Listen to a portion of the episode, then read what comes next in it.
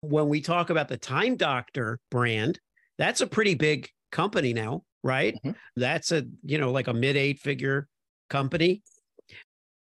It's a pretty healthy eight figure company. We've got almost 200 people in 46 different countries all over the world. And it's operating very effectively in yeah. terms of its business model and where it's going. All branding is personal. And it's not about who you say you are, it's about who you are and how you say it. I'm Hersh Rephun, copywriter, comedian, and brand voice expert. I've helped hundreds of companies fine tune their messaging, and now I'm sitting down with some of the most ambitious and imaginative founders around who share their seven figure stories and their next figure goals. Let's hit the brand voice runway. Welcome back to Brand Voice Runway. Taking the runway with us today is Liam Martin. Liam's the founder, speaker, and author, and innovator. You may have heard of Time Doctor, which is a leader in time tracking, productivity software, specifically engineered to cater to, to the diverse needs of the outsourcing IT and SME sector. So that's one thing we will focus on, but we're also going to focus on the future of work and remote and Liam's passions about that and about branding and his personal brand as well as his corporate brand. Welcome, Liam, to Brand Voice Runway. Hersh, thanks for having me. Appreciate it and excited to jump on and talk about remote work and personal branding. I don't know how you're going to put those two together, but I'm excited to see how it happens. and so am I. I don't know exactly how that will come together, but I know that when you're passionate about stuff and you're curious about stuff, it all kind of unfolds. That's mm-hmm. how these conversations work and why I like them so much. But tell me a little bit about your passion for remote work because I think that's going to be at the core of all of these different things that we cover, if I'm right. Sure. Yeah, no, you're absolutely right. So, remote work for me started a very long time ago. I was doing it before it was cool. It mm-hmm. was 20, 2010, 2011. So, I ended up teaching, well, teaching. I was a graduate student at McGill University and in Montreal, Canada, where I'm currently back to. And I remember I taught my very first course in grad school. And for those of you that don't know, most first and second year courses are taught by graduate students. They're not actually taught by faculty. Started with 300 students, ended up with less than 150 that finished the class with me and the worst academic reviews in the history of the department. and I remember walking into my supervisor's office and I said, I don't think I'm very good at this. And he said, No, you're not. And I said, So what do you think I should do next? He said, You got to get pretty good at this teaching thing over the next 20 years if you want to do anything fun after that. So either get better at teaching or figure out something else to do. Six weeks later, I threw a master's thesis under his door and I was out into the real world. And what I started with was I was really bad at lecturing in the university environment, but I was pretty good at teaching directly. So I started an online tutoring business. And that grew to dozens of tutors throughout North America and Europe. And that was my first real foray into remote work. And so for me, it's really empowered not only myself, but everyone around me to be able to work wherever they want, whenever they want. And I think that that really just creates a better world in general. So it's something that I've been doing it since, as I said, 2011, and it feeds through everything that we do. Time Doctor, our time tracking product, running remote, our conference, our Wall Street Journal best-selling book, running remote as well. All of those things tie into a single mission, which is empowering the world's transition towards remote work. So for me, I think that remote work gives both employers and employees the opportunity to find the best of each other so it allows for everyone on planet Earth to have access to the absolute best talent pool if you're an employee. And if you're an employee, you also get the most fantastic opportunities in the world. And not only that, an opportunity that's very specifically set to exactly what you're good at. So that's to me something that I'm happy to commit the next 10 years of my life to. I've committed the last 20 years to that subject. And I'm excited about committing the next 10 because it just provides people, I think it probably provides people the single most important increase in terms of happiness when you're talking about work. So I don't know of a better way to be able to spend my time. If you know of one, please let me know. well, that makes sense to me. I think to move from the note now I understand the personal brand a little bit better. When we talk about the Time Doctor brand, that's a pretty big company now, right? Mm-hmm. That's a, you know, like a mid eight figure company. It's a pretty healthy eight figure company. We've got almost 200 people in 46 different countries all over the world. And it's operating very effectively in yeah. terms of its business model and where it's going. I mean, so the other part of this too is SaaS as a model. I don't want to kind of pull this over, take a right turn in terms of your podcast, but software as a service, they're slow to start, but once you get them rolling, it's like a snowball effect. So yeah. it's really for us right now, 60 plus percent of our business just comes from referrals. So it's a incredibly successful business model because of the customers that we have. So the customers love our product and they refer other people. And once you're in that kind of snowball effect, it's pretty magical. Well, I was actually going to ask you about the the growth aspect of the business because what what year again was it founded? 2012. 2012. And yeah. so were the first few years kind of a, a struggle? What was that like? They were. But I think, like any other business, particularly a bootstrapped business, mm-hmm. they were slower to start, but faster as you you move forward. SaaS has that exponential yeah process that very few other businesses have. You can get an agency to a million dollars, maybe a ten million dollar agency. Very very difficult to get to a hundred million dollar agency. Right. If you do everything right, the if you started an agency and a SaaS product at the same time, the agency would make it to 10 million before the SaaS product would.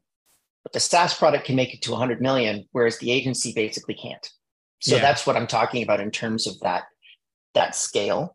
And the first few years were tough being bootstrapped, but we ended up getting a thousand customers and then they were happy. And then we got 5,000 and then we got 10,000 and 15,000 and just, you know, it's just kind of spun up to the point where my biggest job right now, actually, kind of connecting this back to brand, is being a brand advocate for the customer base and figuring out what do they want and why do they want to what kind of information do they want to know about so i can bring that information back to them and kind of almost act as like the tip of the spear in terms mm-hmm. of things that they're really excited about right now we're currently working on a large literature review on every single piece of academically reviewed every every single academically reviewed study on remote work and whether it increases or decreases productivity.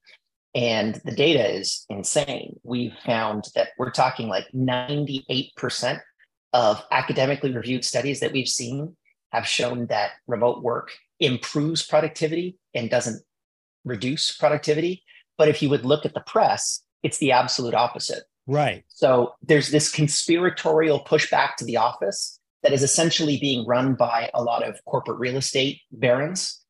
That when I look at the data and when I look at the articles that are being referenced, they're almost entirely bought articles. And so it blows me away that these journalists don't spend the time to be able to actually look up their sources. And so that's a big piece that I'm currently working on to be able to set the record straight. Well, it's great that you mentioned that, Liam, because there was an article in the New York Times today about uh, tech firms leaving New York.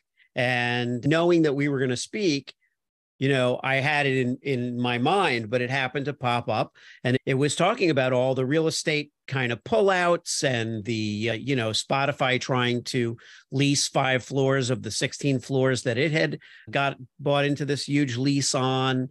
And it was all essentially bad news for real estate you know developers and it was you know a but they didn't mention remote work as a cause. They didn't mention any of that stuff, but it's so obvious that there's this concern over it, at least, you know. But now to hear you mention the kind of PR effort behind going back to the office, going returning to work. I love how they call it returning to work as though people have not worked or are not working at right at home. What were you doing the last three years? I guess right. we are doing nothing. Returning yeah, to really work, and that's not. Off. It's never an accident. When I, I so, work in that in the image and nomenclature, you know, field and all of that, that's never an accident that people refer yeah. to it as returning to work. Yeah. No, and there's there are teams in place that are very specifically setting out mandates and angles and PR campaigns specifically to be able to change that narrative. And I'm just calling everyone out saying, listen, you guys are BSing here. Here's the data. Show me, show me information that's counter to that. And I'm very excited to be able to take a look at it. But we have hundreds of thousands of remote workers on our network inside of Time Doctor. And we look at the data and we see people that work in an office versus not in an office. We own the largest second by second work database on the planet. And I assure you, working from home, remote work is more productive. Now, when you take a look at what's currently happening in the US economy, just corporate real estate, unused corporate real estate, before the pandemic, it was about 4% vacancy rate. Right now, it's 22% vacancy rate. It was 20% vacancy rate a quarter and a half ago. We're going up, not down. And mm-hmm. all of the data sets show that remote work is actually increasing and not going down. You'd think it's the opposite with all of this talk about returning to the office. But the five major studies that I've seen have shown it's either flat or going back up. And yeah. we're at about 26 to 34%, depending upon the data set that you take a look at. So when you look at BlackRock, that's 40% corporate real estate. When you look at the banks that mm-hmm. have about 22% of their holdings are corporate real estate, there's 22 trillion dollars with a T, 22 trillion dollars of corporate real estate that is not being used right now. And 1.5 trillion must be paid this year. That was the entire buyout for COVID. Someone's got to pay that bill within the next 365 days. And it's going to be BlackRock and the banks. This is really bad news for those institutions that have really, and it's not their fault. Corporate real estate's a blue chip stock, right? Yeah. Um, what's more stable than corporate real estate? Well, remote work happened and all of these things and this, these mandates have changed.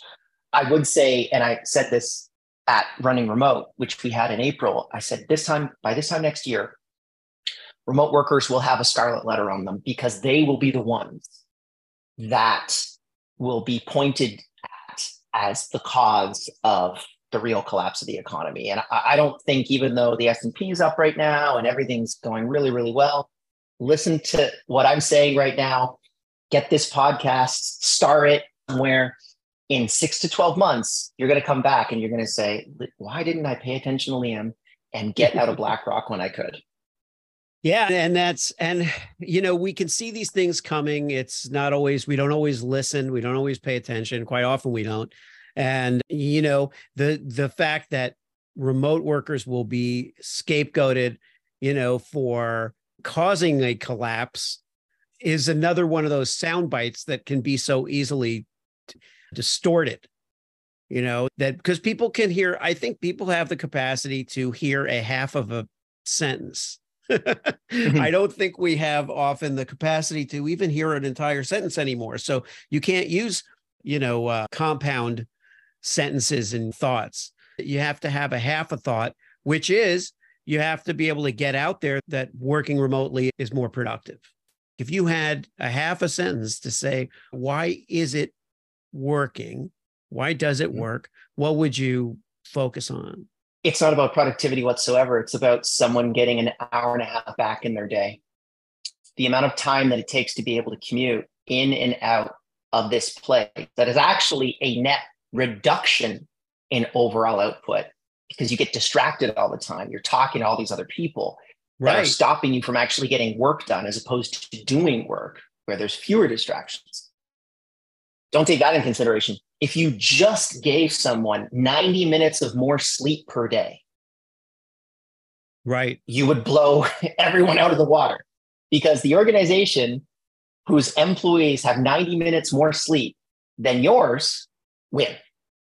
Right. Now, that doesn't take any consideration the distractions that you end up having at work, the amount of BS that you have to do at work in terms of the stress, the frustration, getting dealing with your kids. Some emergency happens, you've got to drop out of the office early and run in and take care of them. There's a bunch of other variables. And then also the other piece that I think is very important is location. So if you have the best team in New York, that's great. But I have the best team in the world, definitively. Right. Every single day, when we put out a new job spec, and we put a job spec out almost every day, we don't look for who's the best graphics editor or who's the best video editor in New York. We look for who's the best video editor at this price point on planet Earth. And our process is much more precise than the vast majority of companies that are doing it in an on premise way. And it is just simply a mathematical probability that we are going to end up either being more productive, which we are, or more efficient in terms of our over output in comparison to on premise companies. So to me, it's relatively clear. There was a really good, in the first chapter of Running Remote, we have the head of remote for GitLab. And he put it really well this way remote work and specifically asynchronous work, which is the management philosophy for remote work, right. is like the Model T versus the horse and buggy. And right now in 2020, the Model T's just started rolling off the production line. And so no one really realizes it yet, but those horses' days are numbered. And if you are someone that's still thinking that the horse and buggy is the way to do it, listen, the time's running on you. You need to be able to adapt to this new way of management. Yeah. Yeah. And I love that analogy of the, you know, the best team in the world with Time Doctor. So I want to circle back to how you stay in touch with the customer, the Time Doctor sure. customers. What do yeah, you so, use? What method do you use to to do that?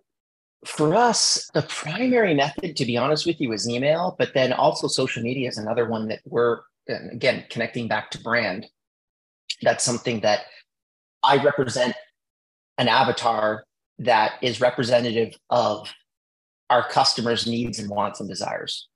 So that's fundamentally what I represent as Liam Martin, the brand, versus just myself, right? I'm right. relatively different. If you watch any of my YouTube videos, I'm pretty peppy. Someone would almost put, uh, some people almost consider me quite ditzy on those videos. it's true. But yeah. that's actually a character that I'm presenting, which is someone who, and we actually went through this brand exercise a couple years ago. It was, uh, who is the, it was a film in the 90s and it was about a simple a simpleton man who ended up buying stocks in Apple and he built a shrimping boat fleet and he went to the Vietnam War oh, and he was a ping pong champion. Forrest Gump. Yeah. So I am basically Forrest Gump on YouTube, right? Okay. It's like who knows how I end up coming up with all these things, but I just seem to do amazing things and right. no one knows why. That's what my brand is on YouTube. And it's a little bit different from the master's degree, academically minded guy that I usually am. But I recognize that the ability for you to understand that anyone can actually do this is critical towards my overall brand touch and feel. So I don't use, and actually took me a really long time to be able to get rid of multiple, what's it called? Very long words.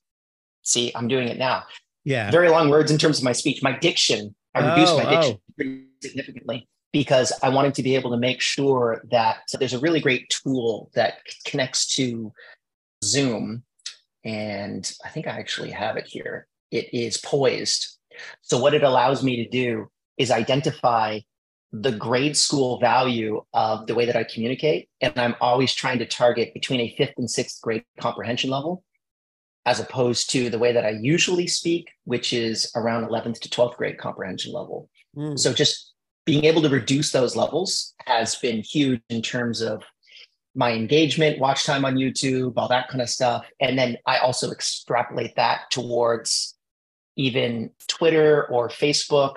On LinkedIn, I actually adopt a different type of avatar, or more specifically, the team does, which is much more academically minded because on LinkedIn, that's the type of environment where you can have that type of a conversation. But even then, there's a little bit of that. What did you mention? A little bit of Forrest Gump worked in there. A little too. bit of Forrest Gump. I'm, well, I'm a team Forrest Gump. This is my fourth podcast today, so oh, I wow. apologize if I'm a little bit all over the place. But Oh. this is another part of like brand communication, right? It's batching this information. It's defining a podcast day, which is usually Tuesdays for me, and then just going through that queue. Usually by the fifth or sixth one, I'm in a really fun mood. Yeah. yeah. But that's, I mean, the fact that you're so keenly tuned into that is fantastic. Mm. That is what fascinates me most. When I was, when I was younger, I did a lot of stand up comedy. I did voices, characters, things like that. I inherited this ear for dialects and voices from my dad, but I realized that's how I hear brands and CEOs and founders as well. I hear them talk. I get the voice that they're speaking in their most Mhm. sincere, you know, iteration where they're relaxed and they're not trying to present a certain image. But then I watch the other images they present. You talk to somebody right. backstage, you see them go out, and you see the difference between the two, and you start to analyze what's going to be the most effective for the goals that they want to accomplish while not confusing their community you know? Mm-hmm. So there is a voice. Sometimes in email it's best to have a third person voice of some you know to remove you from it you know? Sometimes it's great to have your corner where you're yourself but i totally get with the youtube videos and i watched a Mhm. couple and so i know what you're talking about in terms of the energy and it's i mean the more you think and the more active you are in terms of what you're doing with your brand and your companies the more you have to figure out how to calibrate these messages that's why i say companies have a seven figure brand voice or an eight figure brand voice. And Hmm. when they're transitioning they have to start thinking about what that next figure brand voice will be because they have a different set of you know the audience is different. There's different levels of people paying attention to them. And it is interesting like we talked about where you know i mentioned to somebody the other day that some of the world's largest brands have a s- ind- single individual indelibly attached to them because whatever that individual's point of view was until they left the company they every day added to the mystique, the personality, the voice of the brand that they were building. And still, that the brand will have to stand on its own. And these days, especially, a brand will have to make decisions about what it believes versus what the founder believes. And when you're Yes. talking about SaaS companies, it's interesting. Is there, have you come across controversy in the voice and perspective of Time Doctor, for example? I mean, Time Absolutely. Doctor. Yeah, yeah, So I that. mean, when you look at when you look at Time Doctor versus Running Remote as an example, right. Running Remote is a broad tented organization. So that mission is relatively the same, but somewhat different. And time tracking inside of remote work is sometimes a hot button issue. 96% of remote teams have some level of time tracking or accountability inside of them, but it's still a hot button issue for that 4%. And that 4% is welcome inside of running remote as well. But I, there are sometimes conflicts between those two groups. And for me, instead of being someone that says that group isn't allowed inside of our community, I say it's encouraged. we encourage that type of discussion and debate. But to be honest with you, at least for me, without accountability and direct quantifiable measurement inside of remote teams, it doesn't work. And I have a lot of data to be able to back that up too. So that's an opportunity for me to be able to speak to that side of the room. I would also say, back to your previous point with regards to individuals that connect to the larger corporate brand, the greatest thing about an individual brand is it allows you to be able to experiment and move off into different directions while not also damaging the corporate brand. Right. So, you know, is Tesla going to, is Tesla right wing? Elon right. Musk has moved from the left to the right. Well, what is right. Tesla? Tesla isn't anything. Tesla is a different thing. Tesla is the corporate brand. But then Elon can kind of flow through that process and he can experiment and maybe he can pull aspects of what he's doing from a personal brand into what Tesla is doing. It's the same exact thing with us in terms of the way that our team sees my personal branding versus the corporate brands is we want to be able to placate between those different groups and there's something that Liam Martin as a personal brand can say and Time Doctor or Running Remote can't. And it actually allows us to be able to experiment, to be able to say, should Running Remote say this? Okay, well, right. what if Liam says it? Oh, wow, there's a lot of negative feedback on that one. Maybe we shouldn't say that, right? So it's like one of those things that is really great experimentation space.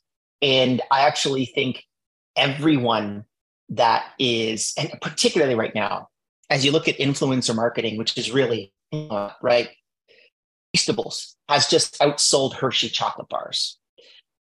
Prime energy drink, which has become, I think it's now getting close to a quarter of the market share of uh, Pepsi at this point. Like absolute behemoth companies. Yeah, insane. Right? Yeah. Insane companies that are started by what? Personal brands. So the actual thing that's happening right now is because of social media, personal brands that can expand and scale out by huge volumes are now actually doing the reverse. So it used to be that personal brands kind of came out of corporate brands. Now the personal brand is being built and the corporate brand is being built after right. the personal brand to be able to then say, well, is Feastables you know, left wing, right wing, politically, who knows, right? Is Prime politically positioned in any way? Who knows? But, you know, the, those personal brands definitely have those aspects to them. So it's really interesting to be able to see that now. And I actually think anyone that doesn't invest in their personal brand is missing the boat here. Because yes, we talk about like, you know, Mr. Beast and and Logan Paul and KSI that are just these yeah. absolute behemoths. But if you're 1% of KSI, or more specifically, if you're the 1% that you want to go after, meaning yeah. I want to go after Fortune 500 companies that are going remote. So, what does that mean? Well, there's only 500 of those CEOs that exist. So, I need to attract 50 of those people. What kind of brand avatar do I need to be personally in order to be able to con- attract and convince those people that remote work is actually working and how do I put those pieces together? I mean, that's essentially what we're currently doing right now. And it has actually, I've had an interesting transition where we went from a lot of agencies and a lot of individual entrepreneurs pre COVID to very large corporate 10,000, 20,000, 30,000 seat organizations post COVID. So my current brand exists definitely still on that agency side and those like small medium businesses side but we're trying to make that transition over the corporate side. You can't just do it overnight. It's actually yeah. going to take probably a good year or two but it just boils down to me building content that my current demographic can still speak to and enjoy while also hopefully opening the door to some of the more corporate brands. Because we see a huge opportunity of firing up companies that would have never thought about remote work three years ago are now actually thinking about it. So what, what, what I'm trying to do is change my language and the way that I communicate to those organizations to hopefully convince them to go remote. Yeah. And I guess part of that is the message of, you know, join us, join us when you're referring to your small business, your individual client, that level of client, you're saying to those humongous corporations, join us become more humane, more, you know? Yes. So you're doing a love sell. I like to switch between love and fear. There's only okay. two ways of selling people through love and fear.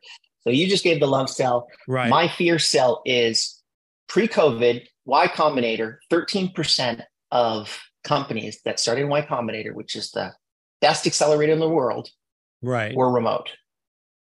Just this last cohort, 64% of those companies are starting their businesses remotely. Those are the companies that would become the behemoths in the next five to 10 years. Do you truly want to be left behind in terms of not understanding how to ma- manage that workforce, not being able to effectively produce a return from remote workers? Do you want to get stuck in your on premise, old school way of operating? Or do you want to at least hedge your bets and learn how to be able to manage remotely and open up the opportunities to everyone inside of your organization to be able to do that? If you want to not get left behind, you might as well spend a little bit of time checking out things like running remote, reading the book, checking out Time Doctor, engaging in the remote work technology stack and implementing the strategies that not just me, but everyone in this community has laid out in order to be able to be a successful remote company because it doesn't, it costs you almost nothing to be able to actually hedge against what could literally be, and I believe is the biggest thing to happen in work since the Industrial Revolution. So, what hmm. is a resolution that you might have for the next, you know, 12 months? for the next, I just say the next year, but you know. Yeah, yeah. So, I mean, I can go a little bit further than that actually, in terms of because I think very, very long term. We've been running this business for 11 years and we want to run it for at least another 11. Pre COVID, February of 2020, 4% of the US workforce was working remotely. By March, it was 45% of the US workforce. Depending upon the data set that you look at, I've looked at five. 26 to 34% of the US workforce is currently working remotely. But all five of those studies have shown that either the return back to the office is flat or is actually decreasing. So more people are going back to working from home this quarter than last quarter. And most of these studies show an acceleration to 50% of the US workforce working remotely by 2040. So my vision is that's the direction that we're currently going. I'm currently on this huge upswing in which we are a critical part of the remote work technology stack. So I am just along for the ride and trying to help people transition as much as I possibly can because I see it as a mathematical certainty that we will be at that particular target by that point. That's the thing that I know that most people don't know is we're going to actually be there. And then what are the implications of that? commercial real estate is screwed, right? A bunch of other things that are going to have to change in a big way for us to be able to adapt to that. So managing all of those adaptations is the big thing that I'm not only commenting on, but then I'm also putting my dollars there. So I'm investing in a bunch of companies connected to remote technology and the remote technology stack. And that's kind of where I see the direction moving out. And that was another reason why I actually ended up doubling down on running remote was I realized we had 700 people at the running remote that was pre COVID in 2019. And that's a relatively small conference. But now it's such a valuable asset, so much more valuable than it was three years ago, because there are so many more people that want to know this information. And we have access to the right people to be able to deliver that information to our attendees. So that's kind of the way that I see the vision is owning the conversation about remote work, which is running remote, and then owning one piece of the technology stack and owning little tiny pieces of the rest of the technology stack down the line, and then telling people about them. Um, from a personal brand perspective. If you've enjoyed this episode of Brand Voice Runway, please leave a five star review and subscribe to the podcast. The positive reinforcement keeps us going. Who am I kidding? Founders like us keep going regardless. Thanks so much for listening and make tomorrow greater than today.